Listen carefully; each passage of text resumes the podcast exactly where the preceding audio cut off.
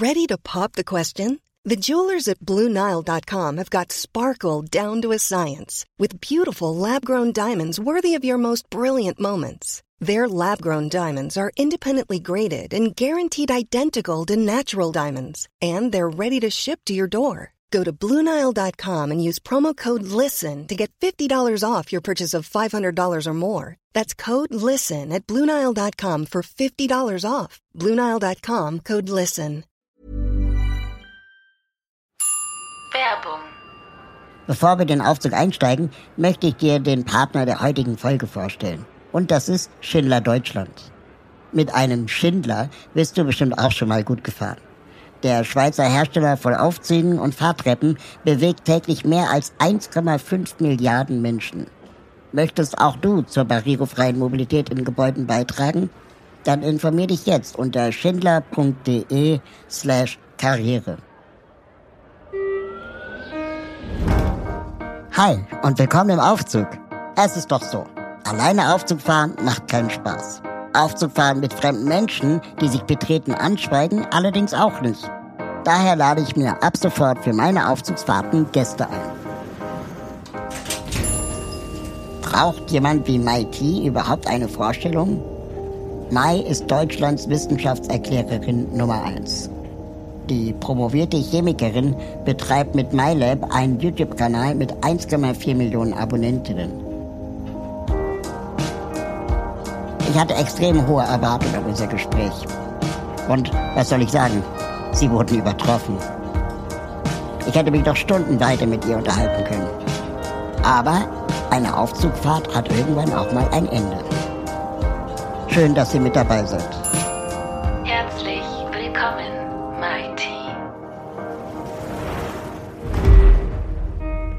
Oh mein Gott.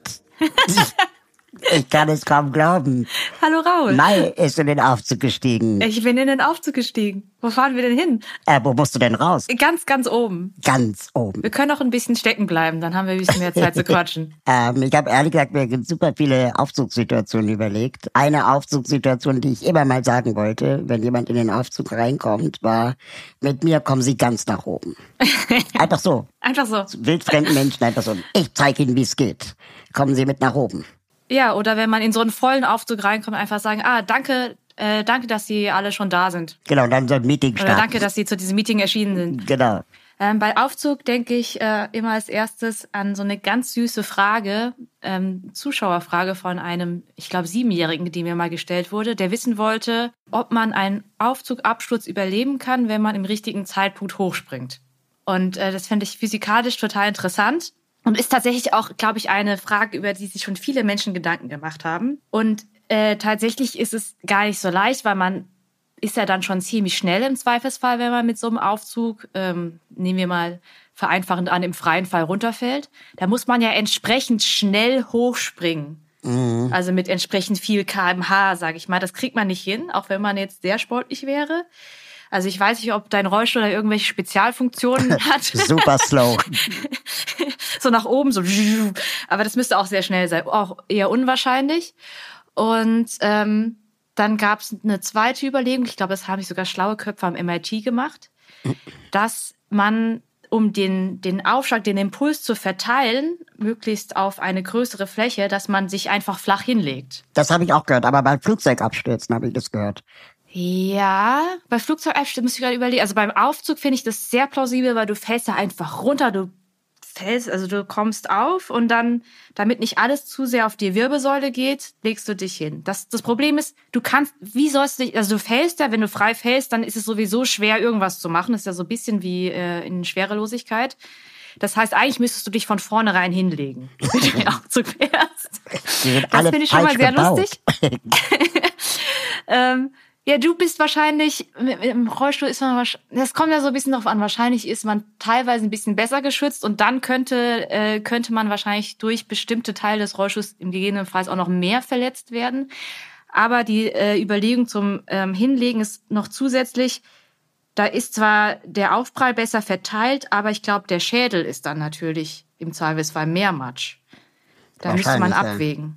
Aber es ist sowieso nur für alle, die sich jetzt schon, die jetzt schon panisch werden, es ist sehr hypothetisch, weil Aufzüge sind sehr gut gesichert, meiner, meines Wissens nach. Und ich glaube, es ist sehr unwahrscheinlich, dass ein Aufzug abstürzt.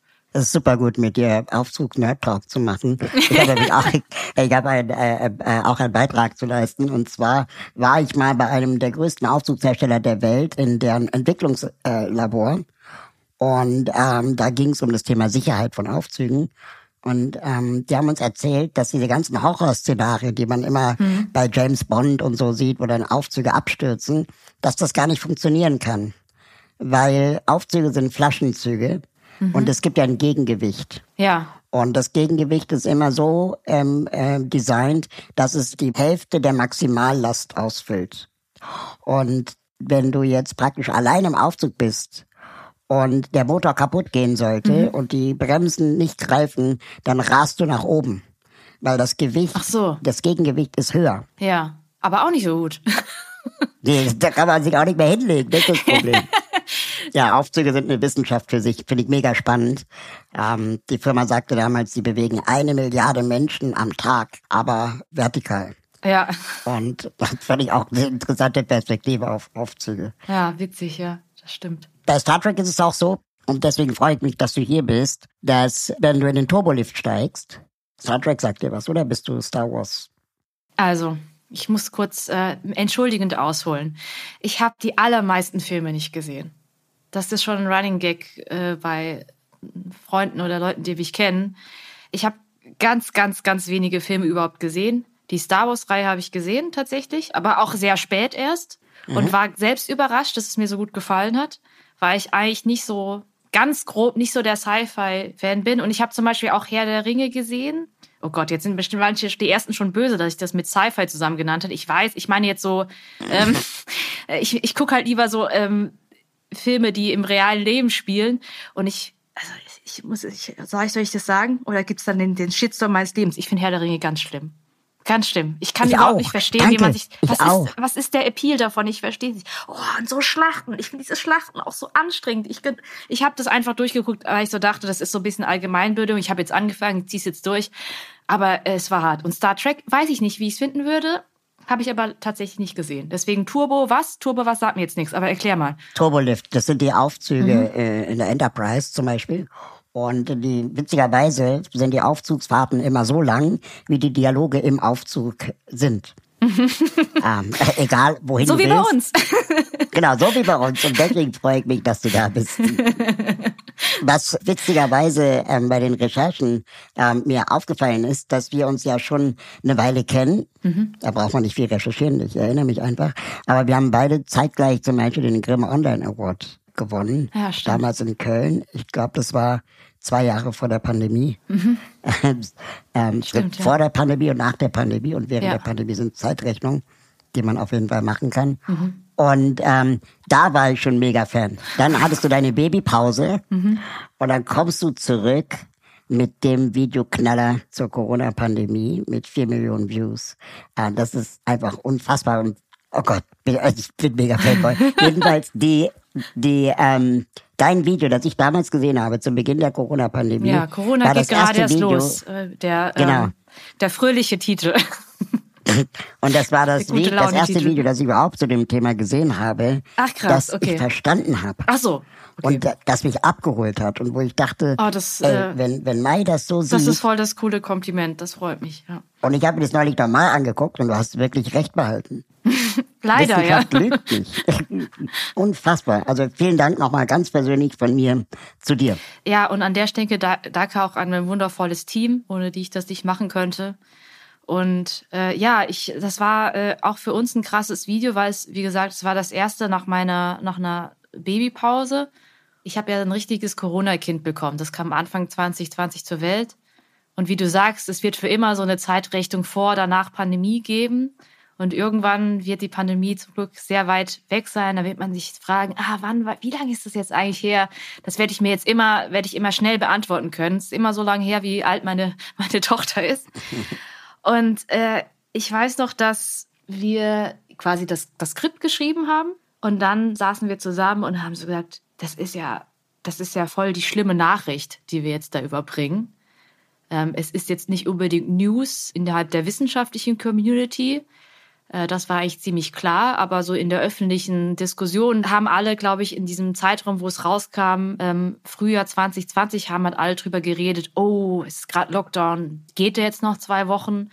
Ist es, jetzt, ist es jetzt bald vorbei oder ist der Sommerurlaub vielleicht noch in Gefahr? Also das war so ein bisschen die, die Diskussion und wir haben ja gesagt, das dauert also eigentlich mindestens noch ein Jahr. Ähm, und jetzt sehen wir, es ist leider, wurde es auch noch weit übertroffen. Wir waren ja eigentlich noch schon optimistisch in diesem Video. Und also wie, wie überbringt man so eine niederschmetternde Nachricht? Mhm. Also wie, wie entlassen wir die Leute daraus? Weil wir haben ja auch irgendwie gar kein, wir können das ja auch gar nicht verhindern. Ne? Und dann habe ich gesagt, mir geht's immer besser, wenn ich Bescheid weiß, auch wenn's wenn's scheiße ist. Weil dann kann ich mich wenigstens drauf einstellen. Und das Schöne ist, dass wir überwältigend viel Feedback in diese, genau diese Richtung bekommen haben. Also äh, mein Lieblingszitat war, glaube ich, von Nico Semsroth, der hat gesagt, das Video ist erfrischend pessimistisch.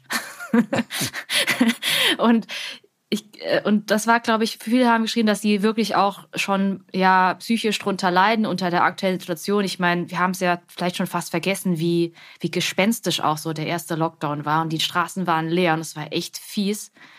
Und da haben wir uns so viele Nachrichten erreicht, die gesagt haben, ja, das ist zwar wirklich hart zu schlucken, aber jetzt kann ich mich wenigstens mental darauf vorbereiten. Und das hat mich dann schon sehr gefreut, ja. Man merkt auch, dass du ähm, ganz genau deine Worte wählst. Wahrscheinlich ist das von Berufswegen der Fall. Du bist äh, Chemikerin, deine ganze, deine Familie. Nein, nein, es ist von Berufswegen, jetzt vom neuen Berufswegen ist das der Fall. Ich glaube, äh, Chemikerinnen wählen, wählen nicht so, so gut ihre Worte tatsächlich. So Hauptsache, fa Hauptsache faktisch korrekt, alles andere, so Framing und, und äh, Abholen und äh, Empathie Stimmt. ist alles egal, ja. Wie, wie, ent, wie entlassen wir, also äh, wie überbringen wir diese niederschmetternde Nachricht? Egal, Hauptsache faktisch korrekt. das das wäre so die, Chemie, die Chemie-Variante. Aber auch das tust du ja ähm, äh, super gut. Und man merkt es auch, wie, genau du eben diese Worte wählst und unterscheidest zwischen der wie soll ich mal sagen, der wissenschaftlichen Sprache und äh, dem, was vielleicht der Volksmund oder das Volksohr ähm, hören kann oder mhm. versteht. Ähm, liegt das irgendwie so ein bisschen auch in der in, in, in eurer Familie? Ich meine, ihr seid, dein Vater ist Chemiker, dein Bruder hat auch Chemie studiert. Ähm, ist das so ein, so ein Ding bei euch in der Familie? Wie kocht ihr irgendwie mit, mit Erlenmeyer-Kolben? Also, wie läuft das? Ja, Kochen ist ein gutes, äh, gutes Stichwort. Die Chemikerinnen da draußen wissen genau, wovon ich rede. Wir sagen auch, wenn wir ins Labor gehen, kochen. Also ich muss heute noch was kochen, heißt, ich habe heute Laborarbeit zu tun weil es wirklich sehr verwandt ist. Das sind teilweise dieselben Techniken. Es ist letztendlich äh, nicht so ein Hexenwerk, es ist meistens rühren und oder erhitzen. das ist das Allermeiste. Und mein Vater hat immer äh, gesagt, alle Chemiker können gut kochen und wer nicht gut kochen kann, ist auch kein guter Chemiker. Er hat das äh, total erfüllt, er kann sehr gut kochen, hat es immer gerne gemacht. Und äh, tatsächlich, mein Bruder und ich, die beide dann auch Chemiker wurden, sind beide jetzt auch total, kochen beide total gerne. Und wir haben beide eine Vorliebe für schwierige Sachen. Ich will nur nicht mehr behaupten, dass wir gut sind. Ich glaube, vor allem mir fehlt da, glaube ich, noch so, ich komme nicht oft genug zum Kochen, als dass ich richtig gut sein könnte. Ich mache es nur gerne. Aber wir stehen beide auf so komplizierte Rezepte, wo man meinetwegen stundenlang in der Küche stehen muss, weil der Prozess ist das. Dass am Ende noch was Geiles rauskommt, ist nur noch das Sahnehäubchen, sage ich mal, sondern das, ein, das eigentliche, worum es beim Kochen geht, ist der Prozess und das Coole daran äh, wie man so etwas erschafft. Und genau dieselbe Motivation steckt auch in, in der Chemie, die zumindest in meinem Fall, also ich habe mich, also ich habe mich jetzt für auf synthetische Chemie ähm, fokussiert. Das heißt, ich habe hab viel gekocht im Labor. Es gibt auch theoretische Chemikerinnen, die, die berechnen den ganzen Tag. Also meine beste Freundin in der Doktorarbeit ist immer zu Teilchenbeschleunigern gefahren und hat dann monatelang irgendwas ausgerechnet. Ich war wirklich jeden Tag am Kochen und fand es einfach wahnsinnig, fand es mindblowing, dass ich mit meinen Händen und diesen Geräten Moleküle aufbauen kann. Ich glaube, jetzt mhm. in, der, in der Pandemie war ja Brot so ein Ding. Da sind ja manche auf den Geschmack gekommen, wie cool das ist, wenn man from scratch, also von, von, von null an, vom Mehl aus, sein eigenes Brot macht und das ja eigentlich gar nicht so schwierig ist und wie cool, was für ein cooles Gefühl das ist. Ja, und jetzt stellt euch mal vor, ihr habt kein Brot gemacht, sondern irgend so ein neues Material. Also wie cool ist das denn? Und das war, das ist auf jeden Fall der Einfluss meines Vaters. Ich glaube, von ihm habe ich diesen Alltagsbezug zur Chemie. Den habe ich in der Schule zum Beispiel auch gar nicht so stark gehabt. Ich habe unglaublich viel Verständnis für alle Menschen, die sagen, sie haben Chemie abgewählt. Das konnten nie was damit anfangen. Es war so abstrakt, sie haben es gehasst. Dann sage ich so, ja, I feel you, alles gut. Ich weiß schon, was du meinst. Ähm, durch meinen Vater hatte ich aber immer diesen Alltagsbezug. Für mich war halt schon sehr früh klar, alles ist Chemie. Und dieses äh, Kommunikative kommt vielleicht indirekt auch aus meiner Familie. Also meine Eltern ähm, kommen aus Vietnam und ähm, wir haben eine lustige Sprachsituation zu Hause. Also meine Eltern haben immer mit meinem Bruder und mir Vietnamesisch gesprochen. Die können natürlich gut Deutsch, sind schon lange hier und so, aber ähm, sie haben halt einen Akzent zum Beispiel. Die wollten jetzt nicht unbedingt, dass wir den übernehmen und dachten sich, ja, ist doch eh ein Geschenk. Kinder wachsen ja problemlos mehrsprachig auf. Wir sollten es dann in der Schule oder im Kindergarten lernen. Zu Hause haben wir Vietnamesisch gesprochen bis mein Bruder und ich halt irgendwann angefangen haben, Deutsch zu sprechen. Erst untereinander, dann irgendwann mit meinen Eltern. Und so haben wir immer so hin und her gesprochen. Also bei uns zu Hause, wenn da jemand von außen zugehört hat, jemand Deutsches, hat er nur die Hälfte verstanden.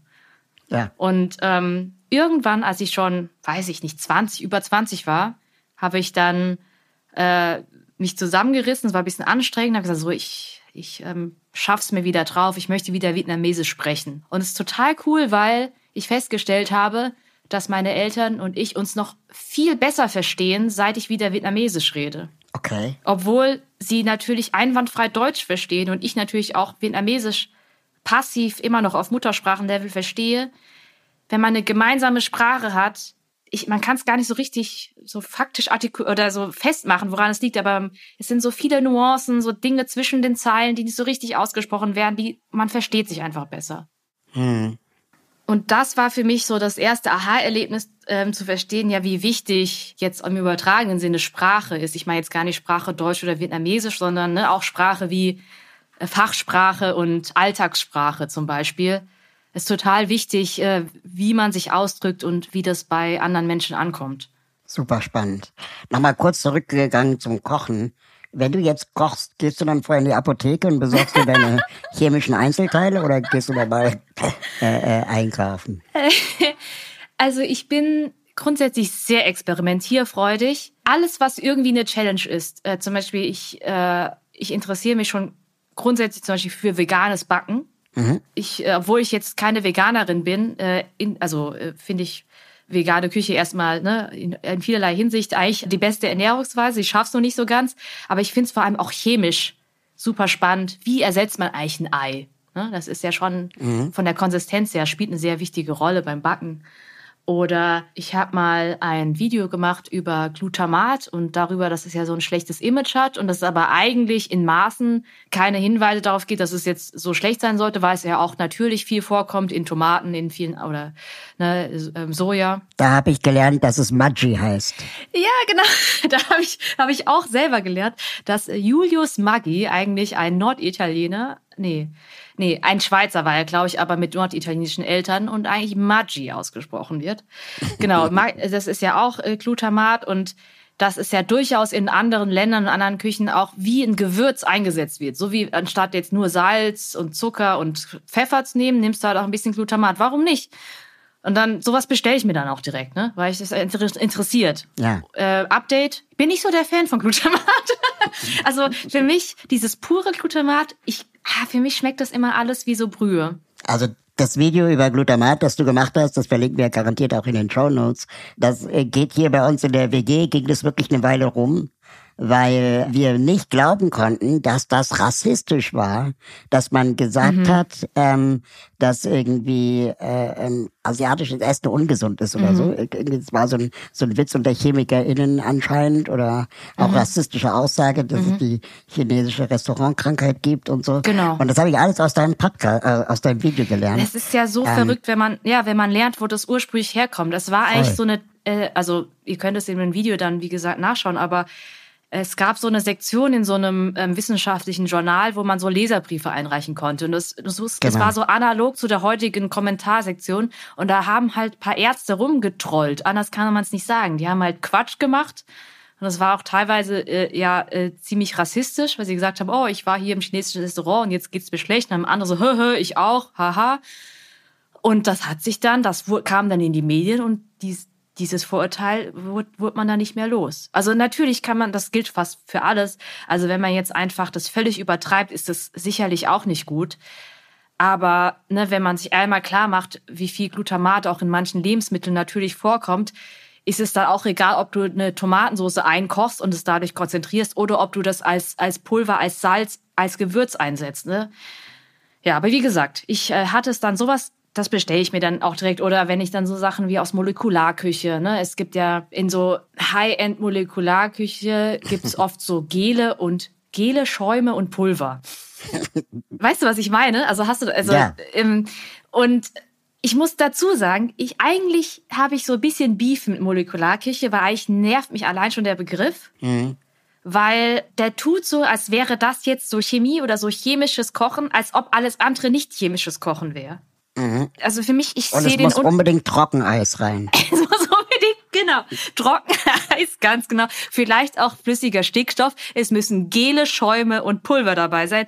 Und ähm, eine eine Art und Weise, Pulver herzustellen, klingt konzeptionell total toll. Da gibt's auch ein lustiges Video, schon älteres von mir, wo wir das versucht haben. Es war aber total der Fail. Man nimmt Maltodextrin, das ist eine Art von Zucker.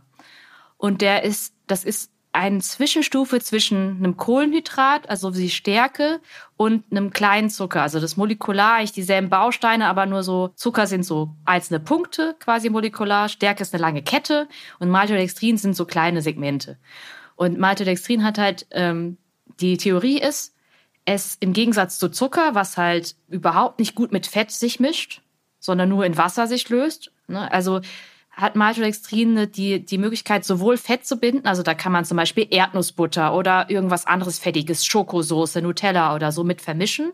Dann bindet es sich zu so einem schönen Nutella- oder Erdnusspulver und dann nimmst du es in den Mund, das Maltodextrin schmilzt und aus diesem Pulver wird dann dieses schöne, fettige, dann Schoko-Erdnuss-Dings, dieser Übergang. Und es klingt konzeptionell total toll, aber selbst wenn man das perfekt hinkriegt, denke ich so, was daran ist jetzt genau geiler, als die Erdnussbutter oder die Schoko direkt zu essen? Es ist wirklich nur dieses kurze Erlebnis.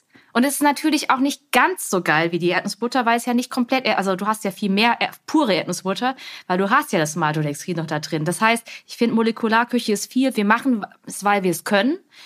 Oder ich habe hier was hergestellt, das ist schwierig herzustellen, technisch beeindruckend, aber muss man es auch so essen? Ne? Overengineert. Ja, genau. Aber das ist super spannend, was du sagst, weil ähm, meine Mutter ist zum Beispiel auch Ärztin Mhm. und die hat zu mir gesagt, ähm, die Dosis macht das Gift. Genau. Ähm, das gilt ja wahrscheinlich bei allem, bei Zucker, bei Salz, bei äh, Glutamat garantiert auch. Ja, ich möchte meine Mutter- hinzufügen, es gibt auch einfach Gifte, die man pauschal so nennen kann, weil halt die kleinste Dosis schon giftig ist. Aber äh, Klar. es ist sehr wichtig zu sagen, dass eigentlich alles ab einer gewissen Dosis giftig ist. Ja. Genau. Was ich interessant finde, dass, ähm, also ich bin von meiner Mutter vor allem allein erzogen worden, dass es mich total überrascht hat zu lesen, dass 1,2 Prozent der Bevölkerung einen Doktortitel haben. Ähm, davon 65 Prozent Männer sind und äh, Frauen nur 35 Prozent. Was ist da passiert? Das ist interessant. Äh, Wir sind gerade in der Vorbereitung bei, äh, für eine Sendung darüber, also in der zweiten Staffel My Think X. Die Zahlen haben sich tatsächlich ein bisschen ein wenig verbessert, wenn man jetzt Promotionen anschaut. Da sind es paar und 40 Prozent an Frauen, die ihren Doktortitel äh, machen. Und dann gibt es einen krassen Drop zwischen Doktorinnen und Professorinnen. Da sind es dann nur noch so ein Viertel. Okay. Ne, Also, und wenn wir es nochmal vielleicht vom Studienanfang schauen, also inzwischen ist tatsächlich so, dass die Hälfte aller Studierenden weiblich sind und dann aber nur noch ein Viertel aller Professuren jetzt über alle Fachbereiche hinweg sind von Frauen besetzt.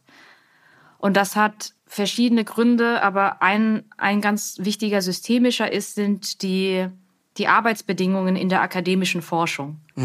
Ähm, weil das ist irgendein krasses Bubble-Thema. Das ist ganz interessant. Das ist so ein, so ein Problem, dass wenn man jemanden innerhalb der wissenschaftlichen Community darauf anspricht, dann muss man nur so anpieksen und dann, dann kotzt es schon so raus. Weißt du, was ich meine? Also jeder, der, der aktiv in der Wissenschaft ist, kennt das Problem in jedem Fachbereich. Und außerhalb der Wissenschaft ist es niemandem ein Begriff. Und ähm, deswegen bereiten wir da gerade so eine Sendung vor. Auf jeden Fall ist es so, dass man wenn man nach der Doktorarbeit rausgeht aus der, aus der akademischen Forschung, das funktioniert eigentlich ganz gut. Dann hat man oft auch seinen Doktortitel, mit dem man sich dann besonders gut bezahlten Job irgendwo holen kann, in der freien Wirtschaft oder so. Wenn man dann aber sagt, nee, ich mache weiter, dann gibt es fast immer nur einen Grund, nämlich Wun den Wunsch, in der Forschung zu bleiben. Wenn du aber so hochqualifiziert bist, gibt es eigentlich nur eine Endstation. Es gibt nur eine Art von Stellenbeschreibung, die du erfüllen kannst. Und das ist die, ich nenne es mal Vollprofessur. Also eine Professur, die dann, du bist verbeamtet, das ist unbefristet und so, du hast eventuell auch noch deinen eigenen Lehrstuhl und so. Es ist eine tolle Stelle. Aber um dahin zu kommen, musst du ungefähr 10 bis 15 Jahre lang dahin arbeiten. Da bist du 30, 40 Jahre alt du bist in so einem ganz komischen arbeitsrechtlichen Verhältnis, wo du nur von Befristung zu Befristung gehst. Und im Gegensatz zu einer Firma, das ist, glaube ich, der wichtigste Unterschied, bei einer Firma schaffen es ja auch nur ganz wenige in, in die Führungs- und Managerposition. Das ist ja normal. Ne? Aber du kannst halt versuchen, vom Chef zur, zur Chefchefin oder in den Vorstand aufzusteigen. Wenn du es nicht schaffst, bleibst du halt stehen. In der Wissenschaft ist es das Besondere, ist, wenn du nicht schaffst, fliegst du raus es gibt halt keinen Mittelbau, keinen akademischen Mittelbau. Mhm. Und das sind alles so systemische Sachen, die es, die es sehr krass machen. Also die, letztendlich sind die sehr familienfeindlich, diese Arbeitsbedingungen. Ja, und leider sind wir in Deutschland da immer noch sehr traditionell in unseren Rollenverteilungen, dass da vor allem Frauen verloren gehen, die dann ähm, aufgrund Vereinbarkeit, Familien, Beruf, äh, für die kommt es dann nicht mehr in Frage. Bei Unternehmen gibt es ja inzwischen sogar von der CDU, damals glaube ich sogar ähm, eingeführt worden, äh, die, die, die Frauenquote in DAX-Unternehmen, zumindest in den Vorstandsetagen, sollte bei mindestens 30 Prozent sein. Ähm, ich glaube, das halten die wenigsten ein, aber da gab es sogar von der CDU mal eine Bewegung, die mich zumindest überrascht hätte. Mhm. Ähm, gibt es so eine Debatte im akademischen Bereich auch? Es gibt ähm, durchaus so ähm, Debatten über Frauenquoten oder Ziele, etwas Ähnliches durchzusetzen, auch wenn man es so nennt oder nicht. Das ist ja irgendwie so ein politisierter Begriff, den manche nicht gerne verwenden. Also ich, ich weiß es, dass es zum Beispiel Bemühungen gibt, ja, bei der Max-Planck-Gesellschaft zum Beispiel, dass die sehr dahinter sind, dass sie mehr Direktorinnen haben wollen in ihren Max-Planck-Instituten, die, die, also die, die Leitungen, die Leitungsposition. Das Problem ist nur, dass man nicht den Fehler machen darf, zu denken, ich führe jetzt eine Frauenquote ein für die Professuren oder für Direktionspositionen und denkt dann, damit habe ich jetzt alles getan, weil am Ende, äh, ich sag mal überspitzt, dann hast du halt da äh, lauter kinderlose Frauen. Mhm. ähm, sondern man muss das, das ist nur ein Puzzleteil, glaube ich. Ich glaube, es ist sehr wichtig, dass man eine gute Kinderbetreuung, auch Kinderbetreuungsmöglichkeiten einführt, sowas wie U3. Es ist natürlich auch ganz viel ähm, kulturell natürlich. Ne? Also bei uns zum Beispiel ist es sehr, äh, ja, ähm, ungewöhnlich, untraditionell. Ich habe ähm, wirklich ähm, sehr, eine sehr kurze Babypause gemacht und mein Mann hat halt die ganze Elternzeit genommen, also über anderthalb Jahre. Nur als Vergleich, die Statistik ist, glaube ich, dass irgendwie so 70 Prozent der Männer diese, diese zwei, diese Eltergeld plus zwei Monate nehmen und mehr auch nicht. Ja, genau. Äh, und die Frauen dann eher so bei ungefähr einem Jahr Elternzeit rauskommen. Oder so zehn bis zwölf Monate sowas. Ja, bei uns war es halt äh, andersrum. Und das ist dann schon so, dass das geht auf dem Papier, aber es gibt natürlich auch so viel indirekten Druck von KollegInnen, von ChefInnen auch, die dann sagen, ah, das ist ja interessant, dass du da Elternzeit machst. Was macht denn deine Frau? Es gibt also auf so vielen Ebenen, ne, dass man, ich glaube, wir sind besser darin, Frauen zu empowern, in Richtung Karriere als auch Männer dazu empowern, klischeehaft weibliche Rollen einzunehmen. Ne? Es ist ja auch mhm. ganz oft, also, oder was ich dann höre, wie Kita ruft an, Vater geht ran und die Erzieherin sagt, ist die, ist die Mutter zu Hause? Echt? Das gibt's bei euch auch, ja? Nee, also jetzt, das habe ich von Freunden gehört, weil mein, mein Mitarbeiter Lars, der auch äh, sich viel um, also bei denen es auch äh, hat er, bei ihnen ist es und ihm und seiner Frau ist es so, dass sie das so richtig recht 50-50 aufteilen und er dann zum Beispiel auch immer wieder ähm, den Kopf darüber schüttelt, dass er, wie viel er dafür gefeiert wird zum Beispiel. Aber auch äh, meine Lieblingsanekdote von Lars ist, dass er mit dem Kleinen, also in der in der Trage vorher irgendwie in der in der S-Bahn saß und gegenüber saß so eine freundliche ältere Dame, die dann so ihn zugelächelt hat und dann gesagt hat, ja, das ist schon ist schon schwierig ohne die Mama, ne? obwohl der, der Kleine oh gerade total brav war. Und da ist schon, das steckt tief, glaube ich, in unserer Gesellschaft drin. Und es, es muss sich auf vielen Ebenen, Ebenen was ändern. Und es muss, ich glaube, da, das, das dauert auch noch ein bisschen. So Schritt für Schritt. Ähm, ne, ich denke, sowas wie eine Quote ist ein, ist ein wirksames Tool vorübergehend, aber keins, das von alleine irgendwas löst. Ich finde gerade unglaublich wohltuend, wie differenziert du das äh, argumentierst, weil ich auch pro Quote bin und sehr oft dann an, an Menschen gerate, äh, auch Frauen, die dann gegen die Quote sind, weil sie nicht die Quotefrau sein wollen. Hm. Und ich glaube, das ist aber nicht die richtige Debatte. Ich ne? kann das so gut nachvollziehen, weil mich nervt das auch. Mir wird das oft zuge... Ich habe schon oft in meiner Karriere oder auch schon damals in der Wissenschaft bei vielen Sachen, die ich getan habe, dieses Argument gehört. Bei mir ist ja so der Doppelbonus, ja. Ich bin die Frau, ich habe Migrationshintergrund und deswegen bin ich interessant. Und weißt du was? Ganz ehrlich, es stimmt auch. Ich, es macht mich auch interessant auf einer oberflächlichen Art und Weise in der Medienwelt, in Klar. der ich arbeite. Es ist so. Es ist ein Türen, ich finde, es ist ein Türenöffner. Mhm. Aber ich weiß auch gleichzeitig, das ist nicht das, das ist nicht der Kern meiner Arbeit. Ich weiß, dass ich gute Arbeit mache und wenn das der Türenöffner ist, mein Gott, ich nehm's, ja. I take it. Mhm. Ähm, aber ich kann diesen Frust super nachvollziehen und ich verstehe auch, dass eine Frauenquote alleine auch diese diese Klischees und diese diese also diese diese diese Rollenverteilung im Kopf zementieren kann, weil dann gerade Männer, sage ich jetzt einfach mal äh, vorzugsweise, dass die dann sagen, ja gut, ohne die Frauenquote hätten wir die jetzt nicht, ne? Und dass man nicht den entsprechenden Respekt äh, entgegengebracht bekommt. Aber das sind einfach Wachstumsschmerzen, glaube ich, die man so mitnehmen muss. Mhm. Und ich denke schon, dass wir nicht davon sprechen. Ich denke, dass es ist, man muss es klar, es ist ein Übergangstool. Also ich denke, genau. es ist immer, es muss Tools geben, man muss halt aktuelle Ungerechtigkeiten erkennen und schauen, wie können wir die Rahmenbedingungen so setzen, dass es irgendwie gerechter für alle ist. Das Ziel muss es natürlich sein, eine Welt zu schaffen, in der die Chancengleichheit wirklich echt ist und wo man eine Quote nicht mehr braucht. Also das Ziel der Quote muss eigentlich sein, sie sich selbst abzuschaffen ähm, dass du gute Arbeit machst, sagen vor allem deine FollowerInnen, wenn man sich mal anguckt auf, auf YouTube, hast du 1,5 Millionen AbonnentInnen, das schafft ja auch nicht jeder und jede. Ähm, das, also ich bin bei 5000, wenn, wenn wir ehrlich sind. Ähm, Liebe Freunde wie, wie der Sonne, die gerade zuhören, schaut gerne bei, bei Raul vorbei. wie fühlt sich das an, äh, so viel Vertrauen entgegengebracht zu bekommen und die Frage, die ich mir dann oft stelle, auch mit der Reichweite, die ich habe auf Social Media, zumindest Instagram und so weiter, inwieweit grenzt dich das und schränkt dich das auch wieder ein, doppelt und dreifach zu überlegen, was mache ich jetzt mit mhm. dieser Reichweite? Also dieses doppelt, dreifach, mach ruhig vier und fünffach draus. Also das ist definitiv der Fall. Grenzt mich das ein? Es grenzt mich insofern ein, dass ich viel weniger poste, das stimmt schon. Aber ist das so schlimm? Ich würde mir wünschen, wir würden alle vier bis fünf, sechs Mal drüber nachdenken und würden alle ein bisschen weniger posten und lieber Qualität statt Quantität. Also ich finde, wir sollten uns schon bewusst machen, ich habe als Konsumentin, ich muss nicht MyLab haben. Ich habe auch als, als passive, oder ich, zum Beispiel, ich, ich benutze TikTok jetzt zum Beispiel nur passiv, weil mich das mal interessiert hat. Ich wollte diese App verstehen.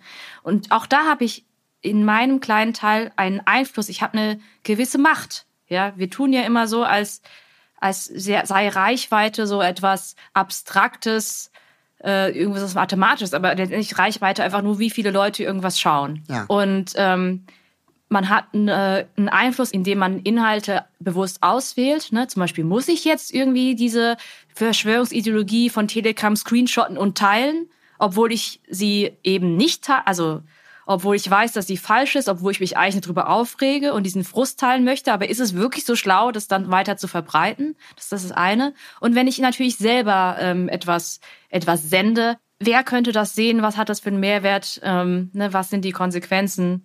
Es ist eben nicht so, dass ich das jetzt mal hier schnell in, in, in vier Wänden irgendjemandem mal einfach so sage, sondern das hat einen größeren Impact. Und ähm, ich bin unterm Strich bin ich einfach nur froh. Äh, ich bin total dankbar für diese große Reichweite, weil natürlich alle Medienschaffenden wollen halt, dass äh, die Inhalte von so vielen Menschen wie möglich gesehen werden. Ist ja klar.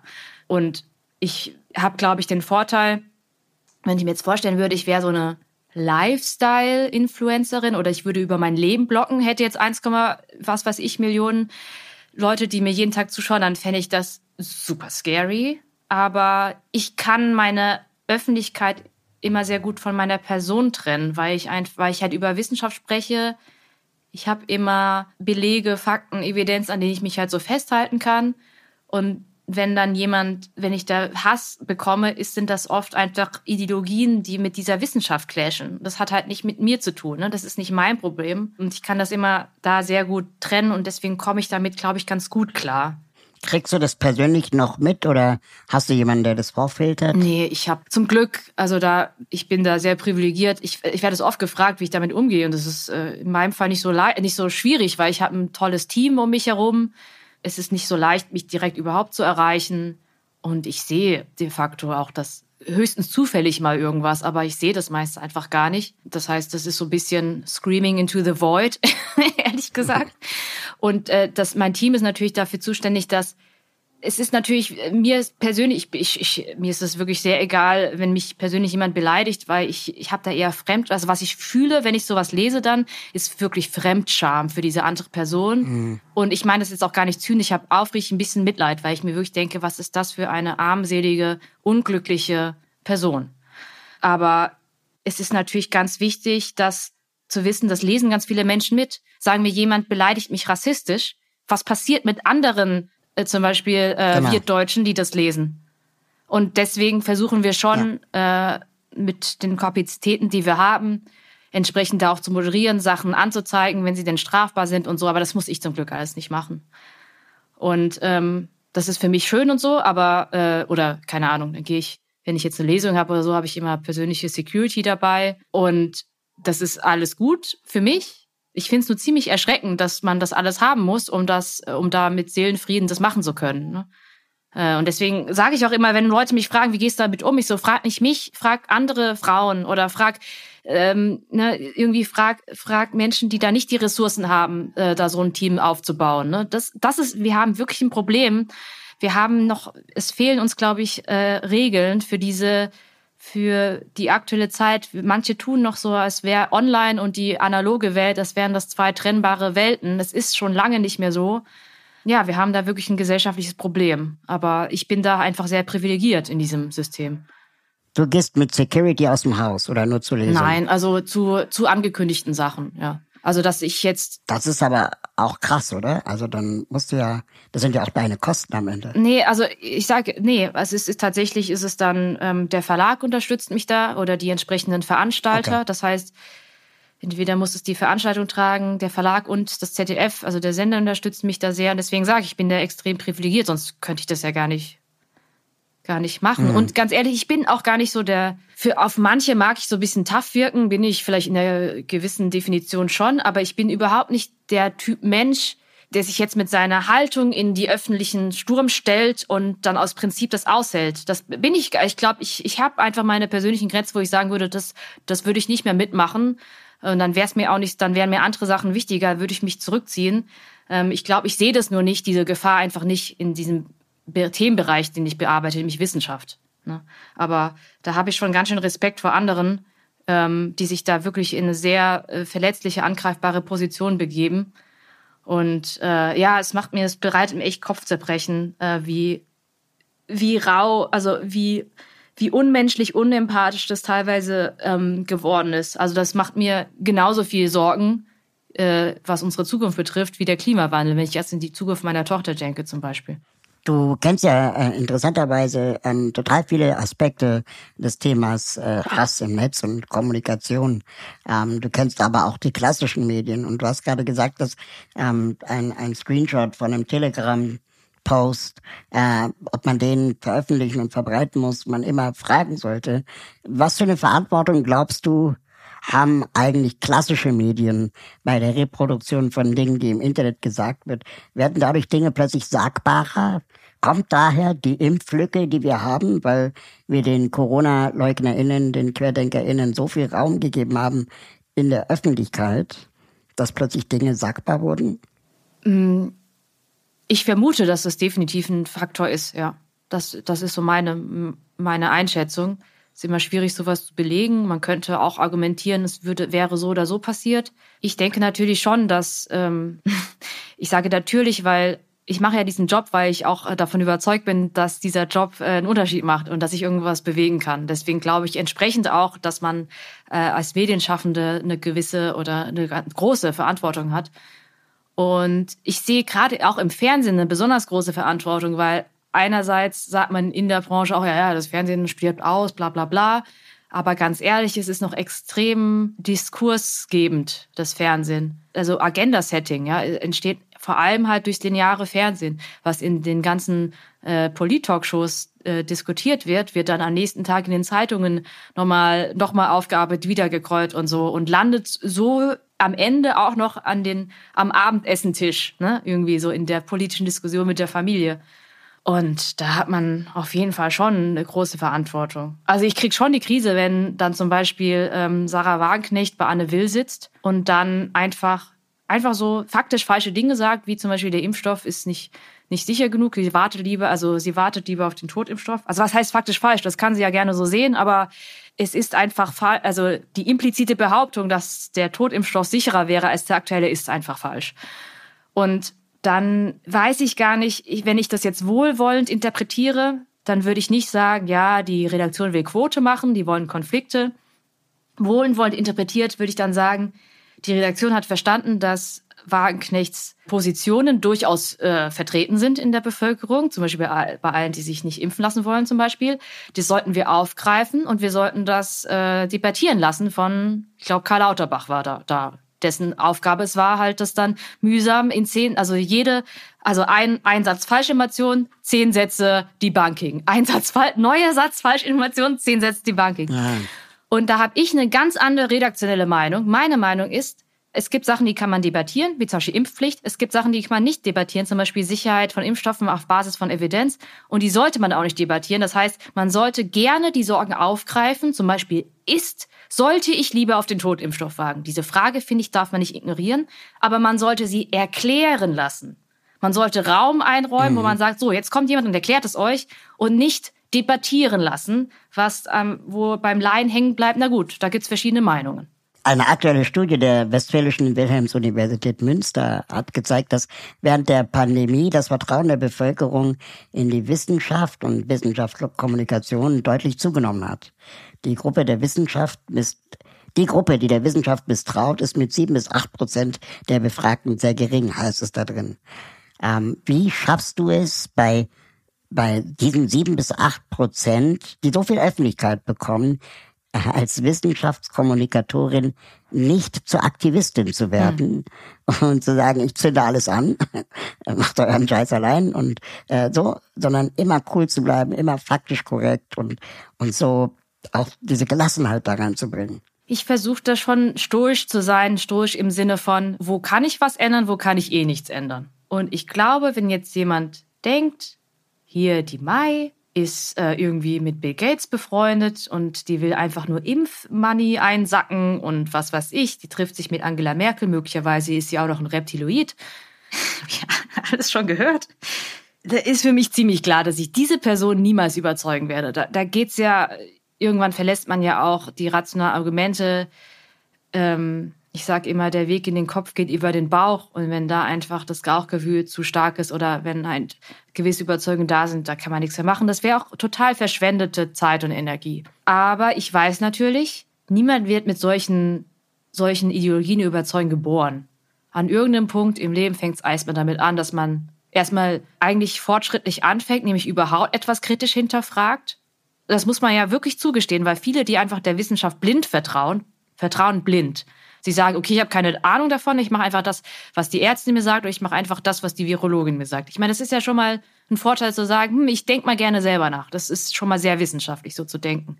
Und dann aber äh, irgendwann abdrehen und dann halt sich sehr einseitig informieren, Confirmation Bias, das heißt Informationen, die zu meinem Weltbild passen, ähm, dem viel Gewicht zu geben, Informationen, die dagegen sprechen, zu ignorieren oder sich wegzurationalisieren. Und irgendwann bin ich dann wirklich an einem Punkt, dann ist nichts mehr zu machen. Aber ich fange, meine Hoffnung und oder meine Überzeugung ist, dass ich halt immer mit jedem Beitrag Leute abhole, die gerade dabei sind, sich zu informieren oder in, bei dem, auf dem Weg sind und noch offen sind. Und das, das muss, es muss einfach so sein. Ich glaube, die eigentliche Schwierigkeit besteht darin, präsent vielleicht zu sein. Es ist, am Ende ist es ein Krieg um Aufmerksamkeit. Mhm. Also wer wird eigentlich angezeigt dann zum Beispiel, wenn ich irgendwas google oder auf der YouTube-Startseite und so? Und eine wirksame Maßnahme gegen Desinformation ist einfach gut vertretbare, sichtbare, ähm, ja, verlässliche Information. Aber glaubst du zum Beispiel, das funktioniert, wenn YouTube unter den VerschwörungstheoretikerInnen Video, äh, ähm, keine Ahnung, wissenschaftlich belegte Fakten hinterlegt? Nee. ich glaube, ne? das bringt nichts. Also das machen die seit Jahren und es wird ständig gesagt, das ist jetzt das neue Ding. Also was ich ich spannend nicht, finde, dass das ist, dass. YouTube, äh, das hat mich wirklich auch überrascht, dann ja irgendwann angefangen hat, auch äh, Kanäle zu sperren oder bestimmte Inhalte zu sperren. Mhm. Und da bin ich selber noch nicht ganz zu Ende mit meinen eigenen Überlegungen, wie ich das finde. Ja, klar. Weil natürlich finde ich es erstmal gut, wenn Desinformation weg ist. So. Aber äh, es ist dann eine große Prinzipienfrage. Und dann ist auch so die Frage, wer, wer Genau. entscheidet das eigentlich? Ist ja auch recht intransparent, ne? Wer sitzt da eigentlich? Was ist dann, wer ist dann die Redaktion? Genau, ist das überhaupt demokratisch legitimiert und so, ja. Ja, es ist, ähm, ich glaube, man kann hier mit Zensur und Meinungsfreiheit eigentlich nicht so weit argumentieren bei YouTube, weil es einfach eine private Plattform, die können natürlich ihr Das Hausrecht stimmt. aufstellen, wie sie wollen. Äh, ja, ich bin, das ist, ich finde es einfach spannend, weil ich glaube, das sind, wir müssen uns wahrscheinlich zunehmend genau diese Fragen stellen. Es ist völlig offensichtlich, dass es da keine guten pauschalen Antworten gibt, sondern man dann immer sehr gut differenzieren muss. Ja, ich, ich finde es spannend, weil ähm, es wäre ja toll, ganz theoretisch, wenn es sowas gäbe wie ein Grundrecht auf verlässliche Information. Ja. Aber das ist äh, irgendwie so eine, das ist so ein naives Hirngespinst von mir, weil wer, wer sollte, wer soll dieses Grundrecht denn verteidigen? Wie soll das denn verteidigt werden? Aber ähm, vielleicht gibt es ja Möglichkeiten, so ein bisschen, bisschen einzugrenzen. Ich verfolge auch total gespannt die Debatte um zum Beispiel Klarnamenpflicht. Da bin ich auch noch nicht ganz am Ende mit meiner, mit meiner Meinung weil natürlich viele ähm, richtig sagen, ja, das äh, guck mal hier, ich kann dir so, ich kann dir eine ganze Liste oder ein Buch voller Klarnamen Kommentare geben, die so hasserfüllt sind, das ist das hindert die nicht daran. Und dann frage ich mich so, ja, gehe ich total mit. Das äh, überzeugt mich auch total das Argument. Die Frage ist, ist vielleicht so ein bisschen, ähm, ne, don't let the perfect be the enemy of good. Nur weil es nicht bei allen funktioniert, würde es denn wenigstens ein bisschen helfen, ne? Und dann ist auch so die Frage, Ja, so wie die Frauenquote. ja, genau, aber dann ist natürlich auch so, so, so auch wieder scary. Natürlich ist die Anonymität einer der wichtigsten, der wichtigsten Teile des Internets und dann muss man auch sagen, aber ist jetzt, ist jetzt diese Freiheit, können wir uns die überhaupt noch leisten? Also man muss einfach Szenarien aufstellen und vielleicht erstmal akzeptieren, also diese Ponyhofwelt vom Internet, wo alles demokratisch und frei ist und gleichzeitig irgendwie äh, gibt's vielleicht nicht mehr und wir müssen uns irgendwie das Set von, auf das Set von Regeln einigen, dass das kleinste Übel ist oder so. Ja. Hast du dich schon mal öffentlich für etwas entschuldigen müssen, was du vielleicht falsch gemacht hast oder wo KritikerInnen dich überzeugt haben? Ich habe, also ich glaube, ich würde vor allem, wenn irgendwas ganz faktisch falsch ist, würde ich das irgendwie kenntlich machen und dann ganz runternehmen. Ich würde zum Beispiel, dann fände ich es einfach verantwortungslos, irgendwie faktisch falsche Sachen noch irgendwie öffentlich zu haben. Ich glaube einfach, dass ich so extrem sorgfältig bin. Ich habe ja auch noch ein Team, wie gesagt, ein ganz tolles. Und wir sind da sehr, sehr sorgfältig, dass wir sagen, was können wir wirklich belegen und selbst wenn sich Belege ändern, ist das ja, haben wir trotzdem nichts falsch gemacht, ne? Weil wir haben gesagt, auf das ist, das sind die Belege und das ist die Schlussfolgerung daraus. Und ich bin auch immer sehr vorsichtig, wenn es darum geht, meine Meinung zu äußern. Und Meinungen können sich, da, da kann man natürlich widersprechen, ne? Ja. Aber dass ich jetzt so sage, da musste ich mich entschuldigen, ist jetzt, jetzt noch nicht vorgekommen. Also ich nehme mal ein Beispiel. Ja. Also ich nehme mal ein Beispiel jetzt nicht, nicht, äh, dass ich das von dir gehört hätte, aber ähm, ich werde zum Beispiel sehr häufig kritisiert, wenn ich falsche Wörter gebrauche. Wenn ich äh, sage, das ist dumm oder Ah, das ja. ist, äh, ich Ja. bin auf dem rechten Auge blind oder jemand Ja, ist auf dem linken Ohr taub. ne? ähm, und meine was anderes als vielleicht bei den RezipientInnen ankommen sein könnte. Mhm. Wie gehst du dann damit um? Weil es ist ja auch auf der anderen Seite oft. Volkssprech. Klar, stimmt. Das ist, glaube ich, natürlich jetzt bei dir als äh, als Aktivist ist es, glaube ich, dann noch mal hat es vielleicht noch mal einen anderen Stellenwert auch bei deinem Publikum.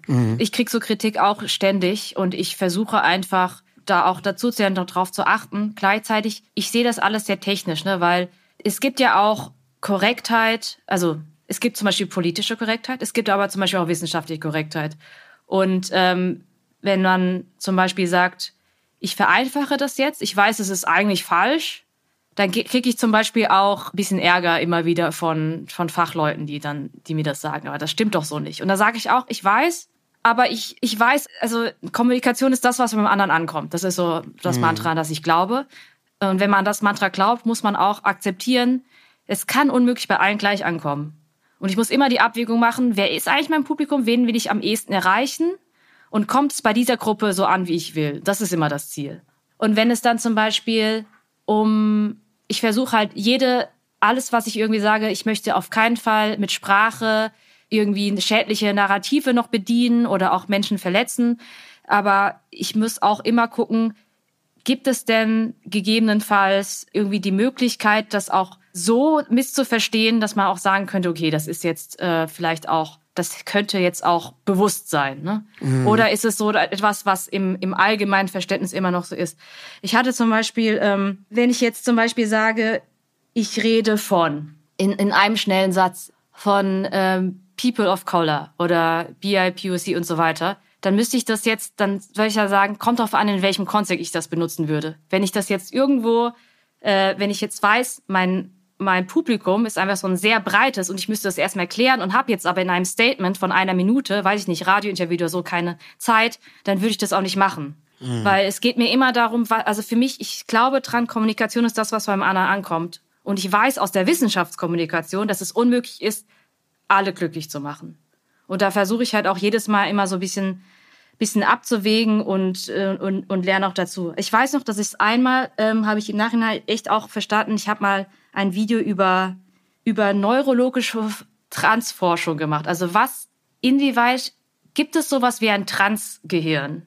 Mhm. Und es war jetzt ganz spannend, weil es gibt schon so etwas wie ein männliches oder weibliches Gehirn, zum Beispiel im Durchschnitt. Es gibt bestimmte Features, die einfach bei äh, bei Frauen ist dann diese eine Hirnregion dicker, bei Män Männern ist sie dünner und so, aber natürlich ist die Überlappung sehr groß. Mhm. Ne? Und dann ist halt wichtig zu sagen, es gibt die Unterschiede, aber letztendlich sind halt Frauen zum Beispiel untereinander viel verschiedener als der Durchschnittsmann oder die Durchschnittsfrau. Und das Spannende ist, dass es eben da Forschung gibt, ob vielleicht eine Transfrau vielleicht neurologisch als Frau eingeordnet werden würde und nicht als Mann. Und da gibt's Hinweise. Ne?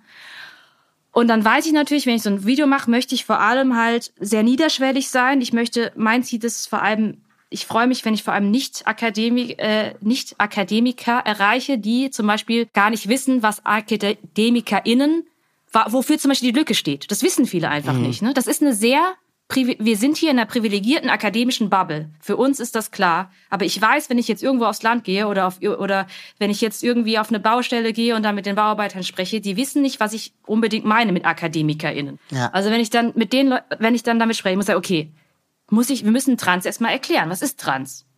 Und ich habe damals irgendwie sowas gesagt wie Trans Frauen, irgendwie so, dass ich habe gesagt, irgendwie biologisch, biologisch Männer, die sich fühlen wie Frauen. Und da habe ich eine ganz total respektvolle Nachricht bekommen. Ähm, ich glaube, ich bin mir nicht mehr ganz sicher. Ich meine, es war ein Transmann. Und er hat mir gesagt, ey, bei allem Respekt, mach das bitte nicht, weil das ist, kann total verletzend sein, weil wir fühlen uns, ich fühle mich nicht wie ein Mann, ich bin einfach einer. Ja. Und es hat mir total eingeleuchtet. Und da habe ich gemeint, ich kann aber nicht sagen, das sind Männer, wenn ich Menschen, die nicht wissen, was trans ist, das erstmal erklären muss. Ne? Aber wenn ich das jetzt damals mhm. auf dem Schirm gehabt hätte, hätte ich auf jeden Fall mit längerem Nachüberlegen eine Formulierung gefunden, die auf jeden Fall klar geht. Aber das, wo ich gesagt habe, okay, verstehe ich, aber das ist dann etwas, wo ich sage, nehme ich jetzt deswegen mein Video runter? Nee, weil ich weiß, dass es halt für die, für irgendjemanden, dafür war es ja gemacht, der, jemand, der noch gar nicht weiß, was trans bedeutet, dass das erstmal so richtig war, und ich würde es halt in Zukunft anders machen. Ne? Das sind halt so Learnings, die ich halt ständig habe. Das ist jetzt nur ein konkretes Beispiel, das mir jetzt zufällig einfällt. Da, dazu fällt mir ein, ich habe äh, jahrelang beim Radio gearbeitet und ich hatte dann irgendwann den Eindruck, dass wir aber auch unsere ZuschauerInnen, ZuhörerInnen manchmal für weniger clever äh, äh, halten, als sie es in Wahrheit sind. Also wir haben dann ganz bewusst uns immer, ich sage jetzt mal platt, äh, an dem Autoschrauber aus Cottbus orientiert ja, der vielleicht von dem Thema Semesterferien nichts hören will. Aber damit haben wir ihn irgendwie auch bevormundet. Und ähm, ich bin inzwischen, gerade wenn es um das Thema Inklusion angeht, davon überzeugt, dass ZuhörerInnen, ZuschauerInnen auch nicht immer wissen müssen, warum ich im Rollstuhl sitze.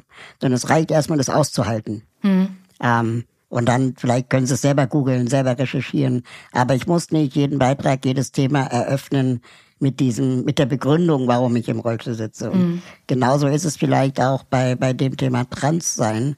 Mhm. Ähm, nicht warum, sondern muss man das immer alles so genau erklären oder können sich die Leute dann vielleicht auch mit diesem Fragezeichen mal eine Weile auseinandersetzen und ist das nicht auch ent- Mhm. Also äh, ich finde, es ist gut. Es ist auch immer schwierig, das äh, so pa zu pauschalisieren, aber so eine Daumenregel von mir ist zu versuchen zu unterscheiden zwischen Intelligenz und Bildung oder zwischen Wissen und der kognitiven Kapazität, irgendwas zu verstehen.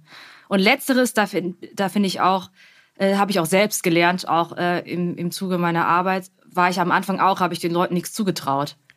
Das sieht mir total, das sieht man ganz klar in meinem Content über die Aufzugsache, nämlich über die wir am Anfang gesprochen haben, mit wie überlebe ich einen Aufzug. Das war einer meiner ersten Videos. So ganz kurz, so drei, vier Minuten lang, weil ich so dachte, mehr kann man den Leuten nicht zutrauen. Da bin ich jetzt absolut vom Gegenteil überzeugt. Aber äh, ich weiß, vieles sind einfach Wissenssachen. Wenn man es einmal gehört hat, weiß man es und wenn nicht, dann nicht. Ne? Und Ja, ähm, genau. und da versuche ich immer zu gucken, ne, dass man, gibt es irgendwie die Möglichkeit, ne? Also ich, ich weiß aus, ähm, zum Beispiel, ich nehme da manchmal meine Eltern so als, äh, um zu gucken, was, was wissen die. Und die, die kämen dann zum Beispiel durcheinander zwischen Transfrau und Transmann, würden die dann im, im Zweifelsfall ähm, verwechseln. Die würden dann denken, dass man eine Transfrau Transmann nennt. Was ja genau äh, falsch ist. Und deswegen dachte ich, okay, vielleicht muss man es dann einmal erklären. Und da ist auch total viel, also sehr wichtig, wie man es dann sagt. Ne? Also nicht nur, dass wir, dass ich mir sehr viel Gedanken mache über die genauen Wörter, die genaue Formulierung, sondern auch über den Ton, wo ich sage, okay, ich muss diese, ich möchte diese Info drin haben, denn falls irgendjemand diese Info nicht hat, ist so ein Basic-Ding, dann ist er für den Rest des Videos verloren. Aber die allermeisten wissen es bestimmt. Das heißt, ich muss es so betonen. Ich betone es in einer Art und Weise, wo ich sage, naja, ihr wisst schon, na, bla bla bla. Ich sag's zwar, aber ich sag's in einer Art und Weise, wo die klar macht, ich weiß, dass ihr das wisst. Aber falls jemand dabei ist, der es nicht weiß, muss er sich nicht blöd fühlen, weiß es jetzt. Ne? So, ja. Das ist clever. Guter Tipp. Ja. Werde ich übernehmen. so, wir sind jetzt äh, gleich angekommen mit dem Aufzug. Ah ja. Ähm, bei der Etage, wo du raus wolltest. Äh, ganz oben, hattest du gesagt. Ganz oben, ja. Ähm, Jenseits ich nehme des, an- der Glass Ceiling. Genau. Eine Frage, die, die wir bei diesem Podcast ähm, regelmäßig stellen wollen an die Gäste, ist, ähm, gibt es eine Organisation, ein Thema, eine Stiftung, für die du dich engagierst oder die du für unterstützenswert hältst, ähm, wo wir unsere Hörerinnen und Hörer äh, darauf hinweisen sollten oder können? Also äh, ich bin schon seit vielen Jahren, äh, engagiere ich mich bei Amnesty. Ähm, ich bin aber tatsächlich äh, auf der Suche aktiv auch nach lokaleren kleinen Organisationen. Also eine, ich weiß nicht, ob das jetzt ein bisschen random ist, weil das eben sehr lokal, ich sag's trotzdem mal. Es gibt einen ganz tollen Verein, heißt Aachener Engel. Ich habe in Aachen eine Zeit lang gewohnt und dort habe ich für Aachener Engel Nachhilfe gegeben. Und es ist ein ganz toller Verein, der ähm, eben Jugendliche mit Nachhilfe und auch mit so Sportangebot unterstützt und äh, von also mit ganz viel Herz geführt wird. Und ich glaube, das ist vielleicht, weil ich mich, weil man sich vielleicht oft fragt, ja, ich würde, ich, also ich würde gerne stiften, aber wo geht das Geld genau hin? Ist mein Tipp vielleicht so bei sich in der Umgebung zu schauen, weil da kann man so mit eigenen Augen sehen oder vielleicht auch nicht nur Geld äh, beitragen oder sondern irgendeine händische Hilfe, Hands-on-Hilfe, wo man genau sieht, äh, okay, ich sehe, wo das ankommt. Das ist eine gute Sache. Super schön. Und jetzt, wo die Tür sich aufmacht, äh, die Tür aufgeht und wir äh, ähm, uns jetzt vielleicht eine Weile erstmal nicht wiedersehen werden, unsere Wege sich trennen, weil Ja. ich bin der Liftboy, ich fahr wieder runter. Ja, ja. ähm, bist du hoffnungsvoll für die Zukunft deines Kindes?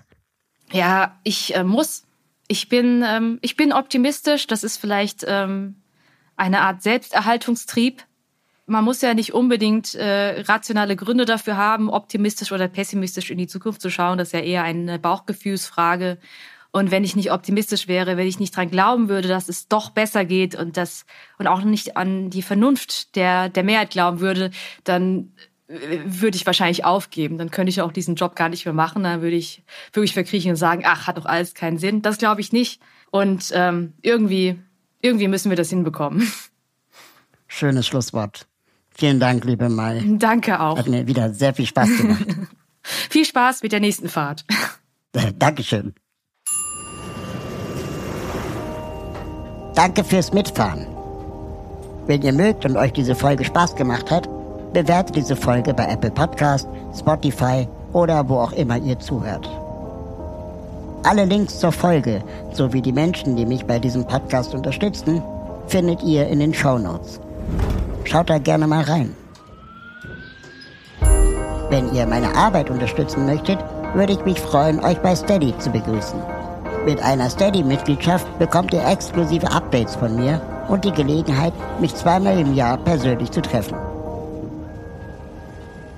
Im Aufzug ist eine Produktion von Schönlein Media. Ich freue mich auf das nächste Mal hier im Aufzug.